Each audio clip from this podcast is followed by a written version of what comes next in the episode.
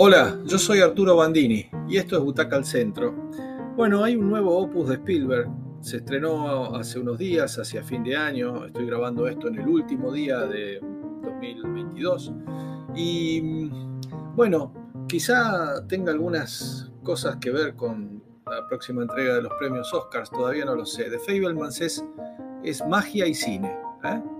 Es, como las últimas películas de Spielberg o varias de sus películas, jóvenes que actúan muy bien, música para encantarnos, momentos de tensión y de ironía, aventura, en este caso medida, en definitiva, puro cine.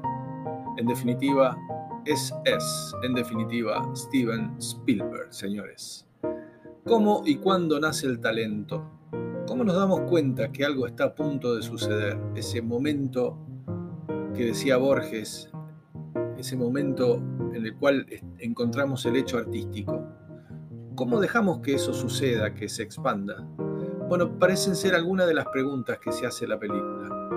Una más en la carrera de Spielberg, ligeramente más melancólica y sensible que, que otras. Los Fablemans son una familia judía de clase media que va creciendo a medida que la computación se va adueñando de todo. Estamos en los 50 el papá de la familia, un correctísimo y siempre interesante Paul Dano, es ingeniero informático de los primeros. Como decíamos, son los años 50 y el despertar de ese mundo hace que vaya creciendo en su trabajo y a la vez que se vaya mudando de ciudades con toda la familia a cuesta. Casas más grandes, es cierto, mejores salarios, pero a la vez desarraigos y menos presencia en casa.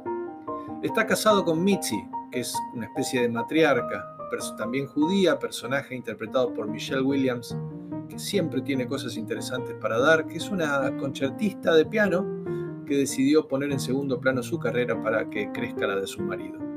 Y criar a los hijos. Tienen tres hijos. El mayor, que se llama Sam, y es el foco central de la historia, y dos, hermanas mujeres.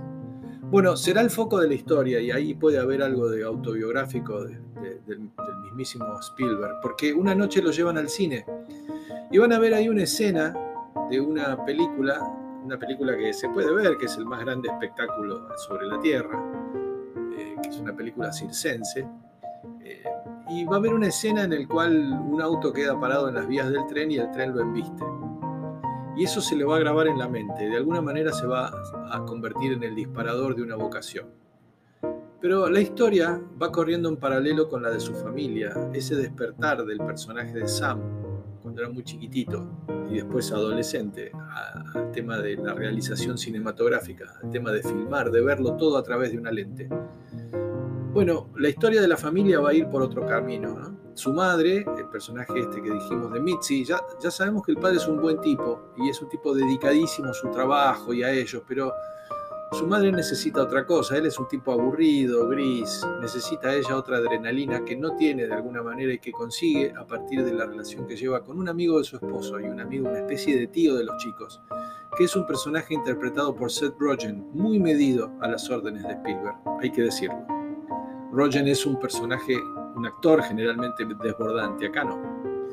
Esa vida de cambios de casas, de adolescencias en escuelas distintas, de crecimientos desparejos, de comprobar que su madre no ama tanto a su padre como parece, serán los ingredientes extras, la cuestión del judaísmo en un momento de segregación.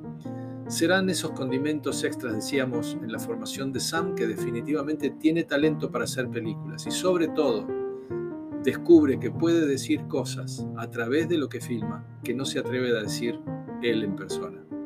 Va a ser películas familiares, descubrirá su propio mundo a partir de lo que capta su cámara, las escenas en la escuela, que le van a servir para que todos vean qué es lo que piensa de alguno de sus compañeros que le hacían bullying. Será a través de estos montajes, de estos encuadres, que dirá las cosas que no dicen la vida. La película entonces es sobre cine, es sobre vocaciones. El padre, por ejemplo, no cede hasta que ya no puede resistir a eso que su hijo no haga algo útil en la vida.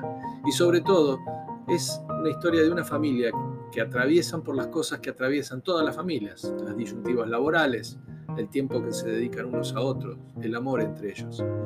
Es una película 100% Spielberg, con algo de autobiográfico y escenas bellas y buenos actores, sobre todo los chicos.